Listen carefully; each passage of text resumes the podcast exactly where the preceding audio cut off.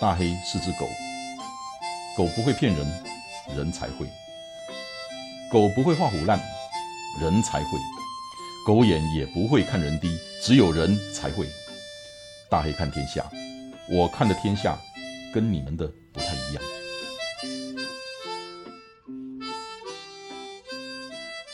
啊，亲爱的朋友们，大家好。今天我要跟一个好朋友。也是你们大家的好朋友，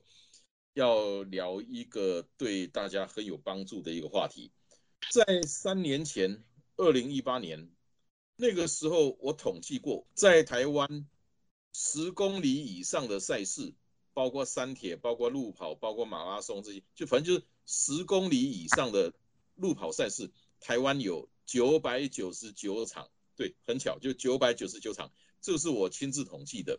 那一年，二零一八年，在大陆呢有多少场？四百八十五。也就是你想想看，二零一八年也是三年前，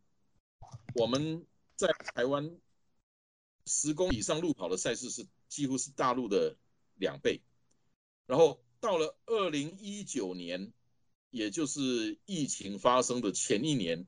我们台湾是一千两百二十五场，而那一年呢？大陆已经是三千多场了，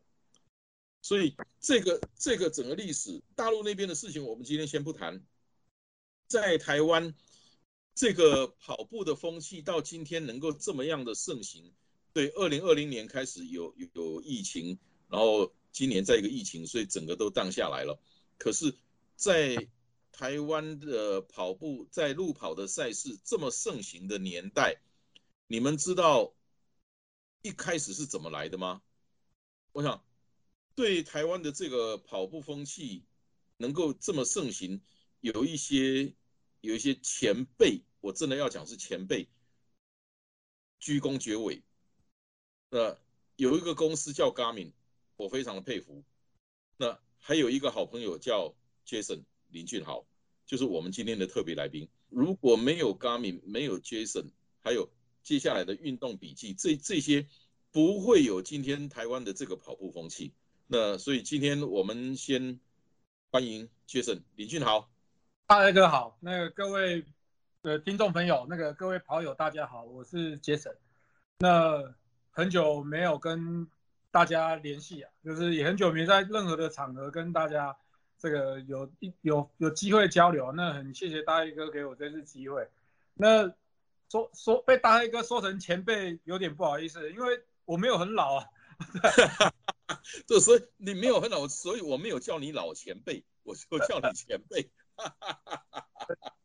刚好因缘会的巧合之下，算是比较早，就是投入了这个这个产业吧，就是在运动这一方面的产业啊。所以真的很谢谢大黑哥给我这个机会。那也再跟大家介绍一下，我是杰森。那之前我就是在 Garmin。就是 Garmin 的行销部，然后就是我们有做很多包含了 Garmin 的一些心率教练的培训啊，那 Garmin 的全马 PB 班啊的一些的不的这这些的活动，呃，就是我我跟我的一些同事一起做的。那我们那时候的主要的目标就是推广一些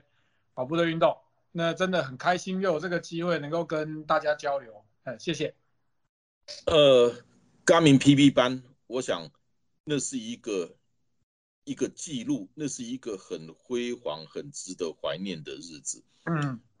呃，Jason 有没有统计过从 Garmin PB 班毕业的学员有多少人？我们其实台湾 PB 班，我们都会讲三届。我记得第一届好像是五十，还是好像是五十还是七十，我有点忘记了，大概是五十个附近啊，五十到七十，详细数字我有点忘记了。后面大概就是。因为第一届是只有在台北嘛，第二届、第三届北中南三地同时开班，北中南三地同时开班，大概就差不多有一百多个哦，哦，就差不多加起来都有一百多个，所以总共在台湾的 PP 班成员，呃，我猜大概有到两百五附近。那如果加上一些旁听的这个学员的话，那就更多了。我们做 PP 班目的主要的原因就是，其实一开始我们在做行销的时候就是。坦白说啊，Garmin 的表不便宜，不是一个很简单，就是我随便就像跑鞋哈，不是随随便便就可以买会想买的一个东西。那怎么样拿到这个东西？当然我在 Garmin 上班，我很容易就有拿到这个跑表。那怎么样让大家能够使用这个跑表，或是让这个大家觉得这个跑表有价值？就是我们当初成立这个这个说做这么这么活动有关的事情。所以一开始 Garmin 在做的事情就是 Garmin 的教练培训你，对不对？那 Garmin 的教练营其实是为了后面的 BB 班在铺路，因为基本上他要 hold 一个这么大的这个训练营，基本上一定要有很多的助教，有主教练一定要。所以包含了前两届的教练，呃，基本上就是前两届的教练就是，譬如说徐国峰老师、邓老师跟跟那个吴志明老师，好，基本上他们都需要，我们就有很多的跑跑这个分组嘛，都需要很多的助教来帮我们做这些的事情，好，所以对教练来说，就是我们希望从这些教练身上去挖挖一些这种跑步的知识，能够分享给大家，告诉大家。怎么样用跑表来训练？所以你会发现，甘米 P 班的这整个的这个氛围或逻辑，基本上就是围绕着怎么样教你做一个训练，科学化的训练。好，然后对所有的教练来说，他们也在观察的是一个这个这些教练、老教练、老前辈怎么样在带领大家做一个科学化的训练，然后分享给大家。所以我们都会说，这个主要的成员大概两百五十位，可是大家相信一定都有发现，就是。你如果没有入选，可是你在网络上其实你是可以找到很多的相关的资料，包含了我们的团练都有开放。这跟有些品牌做的活动会比较不一样，有些品牌会做一些活动，就比较像是一个，我们都会说这个比较像是一个犒赏粉丝式的一个很很那个很精英化的一个活动。可是那时候我们的一个宗旨就是，我们的目标是传播这些跑步的知识给大家，所以我们。当然有一票人是跟着练，主要跟着练。可是我们会把所有的资讯呢都放在网络上，让大家能够一并的跟着我们训练。好，因为我们的目的是求一个广度嘛，讲简单一点，就让大家能够也了解什么叫做训练的 SOP。针对刚的这刚明的 PV 班这个事情哈，其实我我是非常佩服的。啊，有很多的品牌也做类似的训练营。嗯。有很大的不一样，很清楚，你可以看得出来的，就是说，Garmin 是以一个对你是在做行销，可是你是以推动科学化的训练，可能你们的老板可能想是说，借着这个 Garmin PP 班，让更多人知道怎么样使用 Garmin 的跑表，就像你刚刚所讲的，可是我觉得你们在做的整个过程里面，你们并没有把要卖 Garmin 的跑表这件事情。当成是主要的，当当成是你们的目标，而是很单纯的，怎么样把跑步科学化的训练、正确的训练，借由跑表的数据解读去传播给这些学员。那你说的两百五十个人，其实那个声势，我想两千五百人、两万五千人都丝毫不为过，因为那些人就像种子。对对对，对，所以。这个是 Garmin 跟跟其他的品牌在做这些训练营或者是那个很大的不同的地方，而且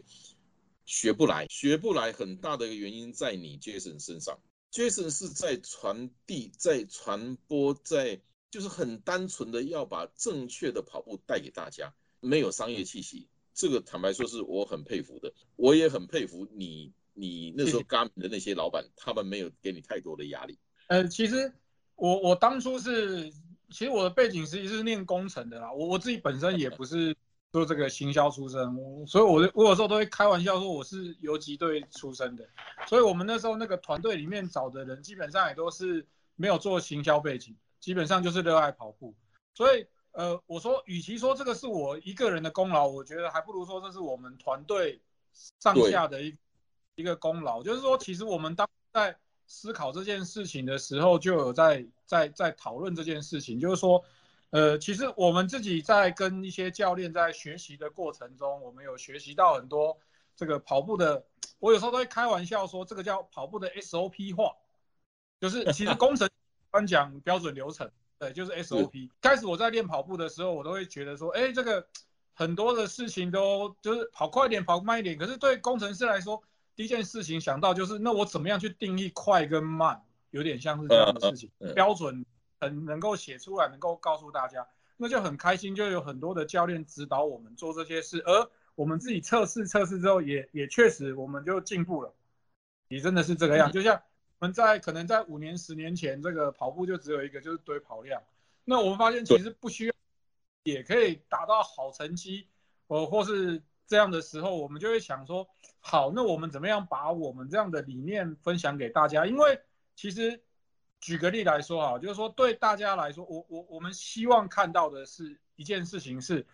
跑步怎么样变成一个产业？好，我我们期待看是跑步是变成是一个产业，因为我们举一个例哈，就是说，其实运动笔记在之前就有一份这个调研报告，就在谈，譬如说，所有跑步的人里面呢，有五成的人是有买手表的，那五成的人里面呢，可能又有七成的是用 Garmin。好，只是那时候那是之前的数据，这时候你生意要好的前提其实很简单，最简单方法就是让人变多，让大家都能够爱上跑步，因为。其实我们 team 里面很多的人，包含的像我啊，或者像小妞，小妞之前其实也有一些生病的状况，比如说他有抑郁症或干嘛，我们都，然后我是肥胖嘛哈，就是我们都是借由 让我们都找到了一个新的人生的方向。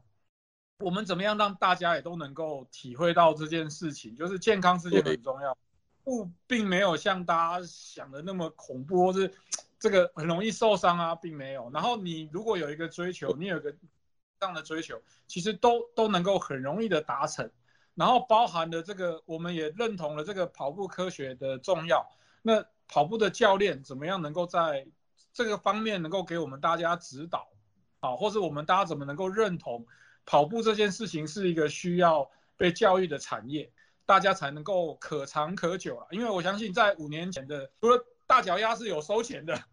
可是，毕竟这个靠大家这个热心支撑的这个，毕竟不能长久。怎么样能够让大家能够有一个供需的平衡？我我觉得那个大家的目标都是一致的。怎么样让爱跑步的人能够开心的跑步，然后能够找到要的服务，然后能够进步，能够达到自己的目标？那教跑步的人呢，也能够知道有一些这个方法，然后他也能够找到学生。这也是我们当初的一个目标跟想法，主要是这个样子。所以我们当初在。这个活动的时候，就是围绕这些宗旨，怎么样让更多的人爱上跑步？因为这个对这个产业来说绝对是好事，对不对？怎么样让这个都变成是一个产业？眼光放大，我觉得我们才能够看到更多的事情。就跟之前的单车泡沫化，每个人都在骑车，可突然间砰，全部都没了。那这个我相信受伤最大的是谁？一定是单车产业的每一位。那既然我们在这个面，我们要想的事情就是让它变成产业化，能够自己滚起来。这就是我们当初每个人的目标。其实你如果记得那个是，我记得五六年前吧，那时候我们两个第一次见面，有提到这个产业化的那个事情。像这些跑团对大脚丫做得很好，有谁敢像他们这样收钱？没有。可是你今天如果没有一个收入，你怎么样能够永续的经营？对对对。那所以博克多也是这个样子，博克多走出了自己的一个一条路，一个产业化的路。啊对对对，这个其实都受启发于当初，呃，我们聊天的那些内容。呃，谢谢谢。对，今天博克多走出了自己的一条路，把跑步做得很好玩，那让很多人爱上了跑步，呃，很甚至从个人到家庭，那博克多也借着这一条的产业链，能够一直发展下去。我觉得，呃。那个时候的 Garmin 跟现在的博克多有一个很大的相同处，就是我们要赚钱，可是我们没有以赚钱为优先的目标，没有。对，那我想这个也是不管在台湾，呃，或者是甚至其他的国家，就像你那样子做，我这样子做，这个模式，尤其像博克多这个模式，并不是，并不是第一个，很多地方都有。那可是。如果要问我说，那为什么博克多今天可以一直做上来？就就是刚刚讲的那个，嗯，因为我根本没有想要赚钱，我只想把跑步带来的好处能够带到每一个人、每一个家庭的。嗯，你说健保费要要降，就让大家健康就降啦。其实我我真我都曾经想过说，今天如果说那个政府能够弄一个呃呃那个。我们的国民，如果你你一年去年跑了五场六场全马，你健保费可以降多少？嗯，这些东西就虽然是半开玩笑，可是我是觉得就是就是说，今天这是一个你说运动的产业，其实我宁可把它叫成是一个快乐跟健康的产业。大哥，你刚有提到一个健保费用的问题啊我会给给你一个例子哦，就是其实最近就是这边的政府其实就在谈一件事情，就是这边的产业政策就在提倡这个健康产业。好，其实有一个大的原因也是因为，就像您刚谈到的健保的问题，这个健保问题上像是一个沉重的负担。那怎么样去解的问题？所以其实对这边的政府来说，他们想到的方法就是去推动这个运动的产业化。所以从奥运之后，你可以看到在这边的很多的产业政策都是往这个方向去走。国民健康的问题啊，国民健康的问题，这些道理大家都懂。那毕竟我们只是小老百姓，那那个不这个话题我们就不谈了。好，好，好。我比较，我想大家会比较感兴趣的是，你在高明 PB 班的那个岁月，嗯，因为你虽然说你们只有整个那那三届只有两两百五十个人、三百个人，可是那个带来的影响，对台湾的跑步的影响，呃，如果可以跟你那时候做的事情可以有点有点相比拟的，就只有谁？运动笔记。嗯嗯嗯，很了不起的公司。那 Jason 可不可以跟我们分享几个你在做高明 PB 班的时候，让你让你觉得很兴奋、很很难忘的的的几个事情？呃，我刚刚其实有想到一个点啊，这个其实也可以跟大家分享，就是我们最近常在思考的一件事情，就是呃，运动为什么会让大家会想要不断的持续下去？一个很重要事情是要让大家有成就感。我们最近都在谈。设计上的问题啊，比如说我今天要说做一个类似像这个减重的解决方案，或是我今天要做一个什么，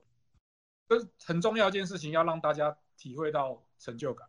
也就是说，减重的时候，如果我没看到那个体重计的数字一直往下走，你就会很开心。举个例嘛，愿意继续下去，对，你会觉得哎有成就感，有有效果，对不对？所以其实回归到所有的产品，今天为什么我会相信这个产品，我想要买，这又回归到一件事叫有效。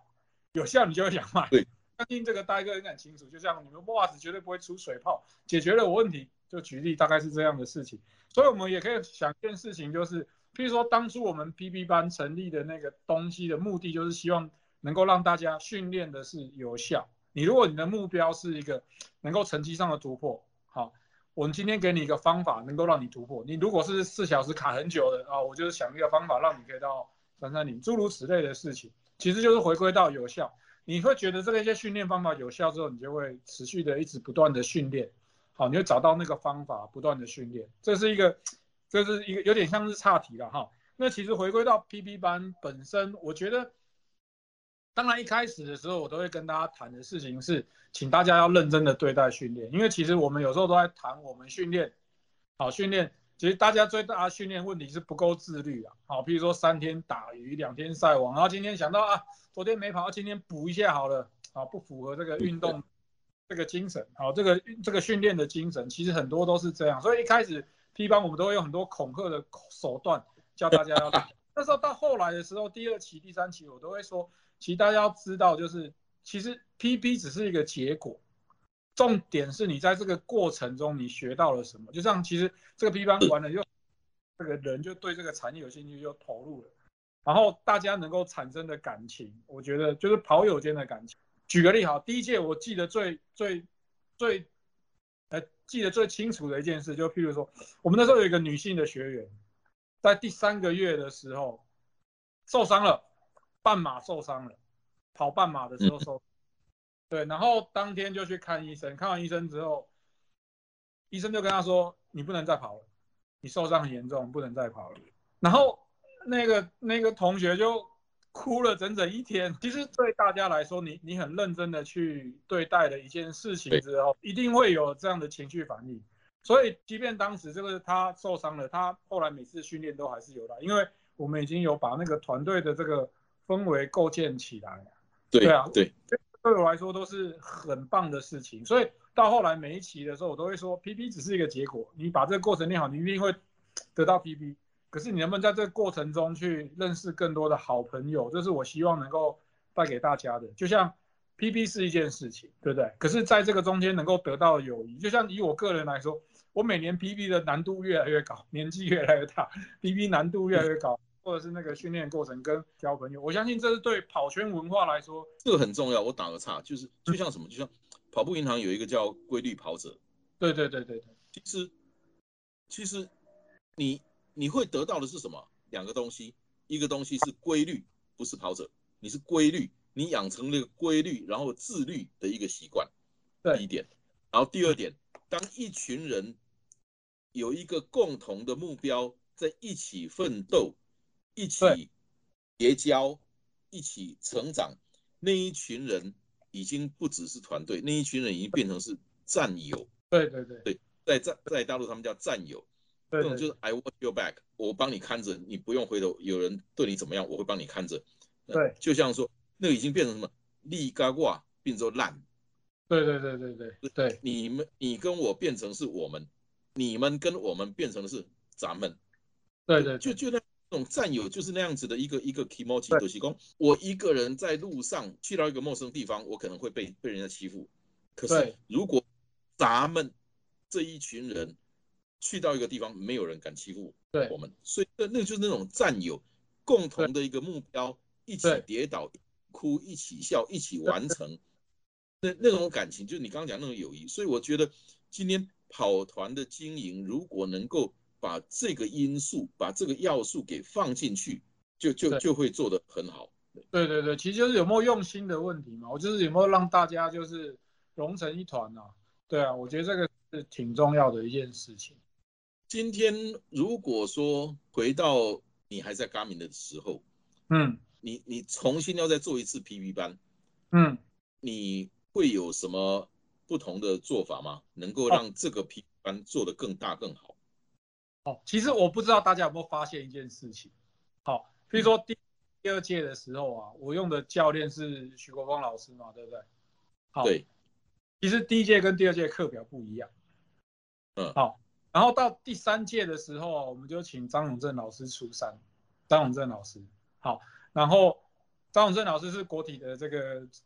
大教头啊，是好，所以其实对我来说，其实我非常感谢张永正老师跟吴志明老师。好，当然徐文老师前面已经给我们做一个很好的铺底，我们已经知道了，就是譬如说不管是 Daniels 的训练法，或是心理训练法，或是邦尼的训练法，到底是一个什么样的形态？好，我们其实是借由这两次的机会，告诉大家有这样的训练法。所以我我大家不知道有没有发现，就是我们在第三届的时候，我们才找张永正老师，就是我们找了张永正老师对。其实要感谢张永正老师跟那个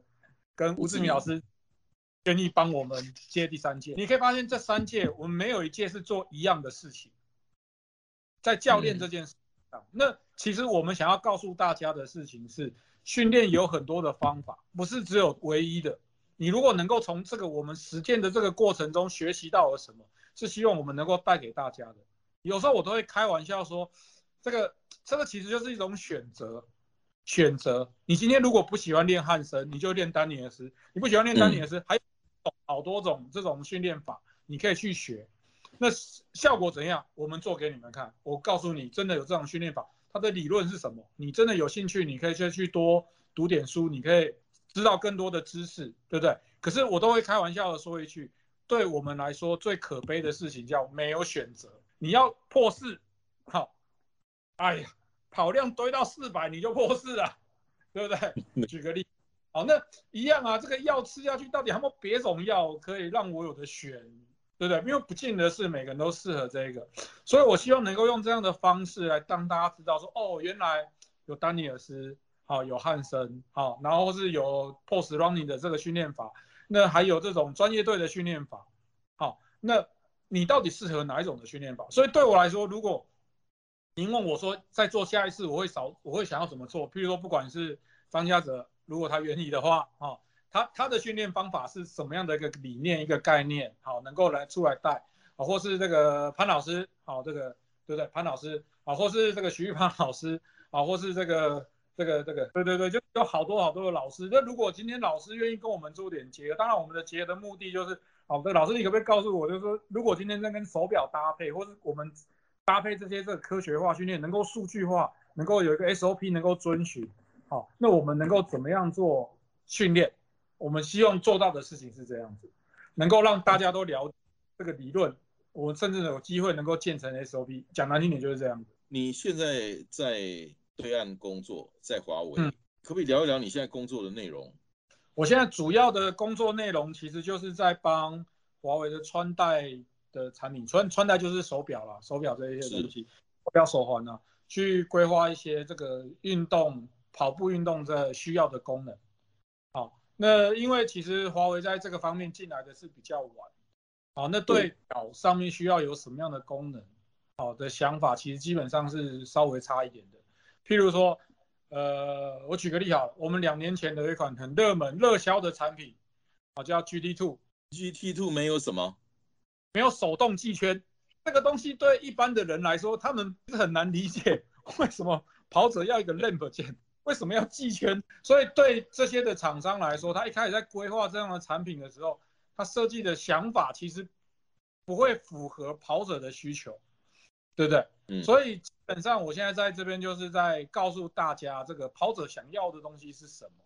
想要的功能是什么，因为你只要做到这些事情。这个跑友才会想要买你的东西。我觉得我在这边的工作，主要的工作就是在做这一类的事情，就是规划这些跑步的功能，手表上面的跑步。我我知道你在那边也在华为，你也在推动跑步这个运动。对对。那公是公司的活动吗？是你你正式的工作内容吗？哦，不是不是不是不是。其实这也是很有趣的一件事情啊，就是呃，我我记得很久以前那个时候，路史刚到台湾的时候，对，我那个路史到台湾的时候，我那时候路史其实那时候是不跑步的，他是去台湾教英文的。好，路史讲一件，路史为什么又开始跑步？因为他觉得跑步比较好交朋友，所以就 跑步原因就是因为他想要交朋友。所以我在这边带大家训练的一个目的也是一样，我我想要交一些朋友，是一些跑步的。有点像是这样的，所以我才在公司内。譬如说，我举个例，我就说，哎，有没有人想要练跑步的？我可以带大家训练，我可以开课表让大家练，然后让大家知道什么样是真的这个跑步的实践。比如说，我们做的一些产品呢，他们在训练的过程中就会发现说，嗯，还是确实是不好用，是有点缺点的。那我们就有机会反过来跟我们内部的工程师说，这个产品真的是有问题哦。请你这个把这个功能下次考虑进去，而不是只有我一个人说啊。我觉得就是怎么样在公司内去营造这个跑步的这个氛围。如果我们今天公司内部的跑步的人都愿意用我们的产品，也取得好的成绩，对不对？这就表示它一定是一个适合跑者使用的产品。好，所以因为这样的原因，所以我当初的时候也是开始带我们公司内部的跑班。所以一开始的时候，我也是先举个例，我就是找了一些人想要吃我课表。我就开课表让他们跑啊，啊跑跑真的有进步，然后就开始大家都开始会相信你，因为毕竟一开始的时候是一个外来的和尚嘛，你要怎么相信你的东西是有效的啊？一定是做了，哎，真的发现，我只跟他说你要慢慢跑，慢慢跑，慢慢跑，哎，跑越慢反而成绩越好。我举例了哈，就是有这样的事情之后，他们就开始慢慢的相信这种什么周期化训练啊，跟科学化训练，基本上跟我们当初在卡米做的事情也是一样。好，教大家慢慢跑，慢跑，哎，怎么成绩越跑越好？然后大家也才发现啊，原来训练有那么多的理论，啊，也不是那么的难，反而跑得少，跑得慢，还能出成绩，越来越开心啊！这就是大家能从这边得到成就感，所以这就是大家开始越来越爱跑步的原因。那接下来有一个人跑得好，就会开始说，哎，那有人看他进步很多啊。其实主要是这样，所以一开始我本来是做一个这种。愿者上钩式的啊，我就是课表丢这边，你想练，你有问题你问我，我来回答。好，那那时候可能有四百个认真练的，我猜大概也就是十几二十个吧，大概是这样。那后来有人这个十几二十个里面有一个人真的出成绩了，啊，其实不止一个啦，还蛮多个的出成绩的。然后他又觉得他刚好是那个我们公司内部的跑步协会的会长，他就说那有没有同学有兴趣啊，一起来，所以这个团体就会变得越来越大。所以现在我在华。不开跑班，我开之前我开了四个跑班，然后就是帮助大家开课表啊，然后告诉大家训练要注注意的地方啊，然后让大家能够规律的训练。举个例好了，我现在有学员在跟我五个月的过程中破了三十二次 PB，所有的距离，我说哎，我说你以前到底是怎么样瞎跑，可以把成绩跑这么烂？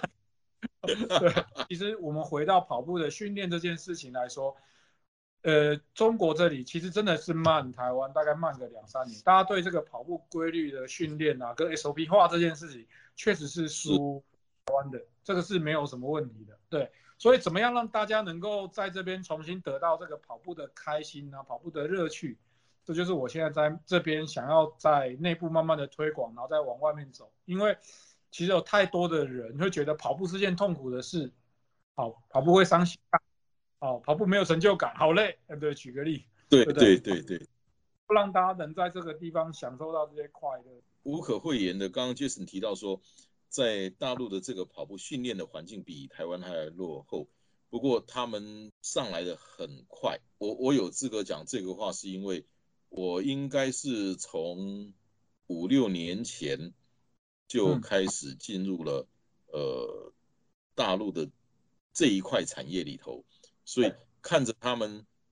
一路走到现在，那呃上来的非常非常的快。其实我想请问你一个问题，不知道方不方便介绍一下？我知道华为有一个实验室，对。我上次脸书写的，我只有看到那个图片，可是呃那个是我我在北京体育大学看过的，呃对对对，可不可以介绍一下？介绍一下那个是非常先进那个那个实验室里面的东西。呃，其实这个实验室的目的主要就是华为最近的一些技术都开始纷纷的求自研，因为其实因为受到美国的这些管制啊这些条款的，所以很多的这个算法基本上是没办法跟厂商取得。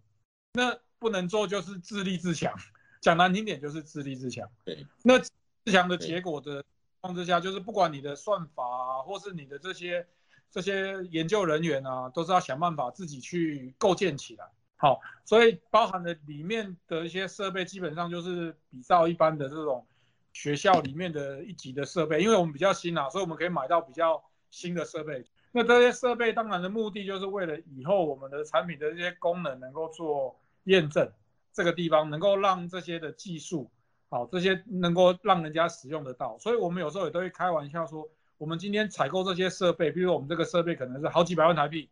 好，那我们怎么样能够做一些这个传感器啊、sensor 啊，做一些简化？可以，比如说到一两千块台币，哦，这个虽然没有像一百万的这个设备的等级，可是，哎，七八成有啦。因为我看着中国的很多产业从三十年前发展到现在，就是我们可以讲，就一开始很多都是所谓的土法炼钢。然后一直进化，进化的进步，进化的那个那个幅度大到让我瞠目结舌。呃，嗯，所以其实这个产业在对岸那个市场，嗯，尤其是他们国家的支持，对对，很吓人。就是我想接下来哈，呃，因为刚刚我们花了很多时间在谈这些科学化训练，我想接下来要跟你聊一下。对一个一般的跑表的那些功能，我我们该怎么样去去去运用去解读？所以，我们下一个趴想请你跟大家做一方做一些这方面的介绍，好不好？嗯，那好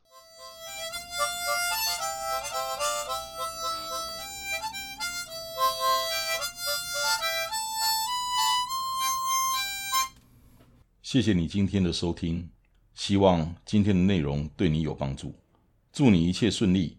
大黑看天下，我们下礼拜见。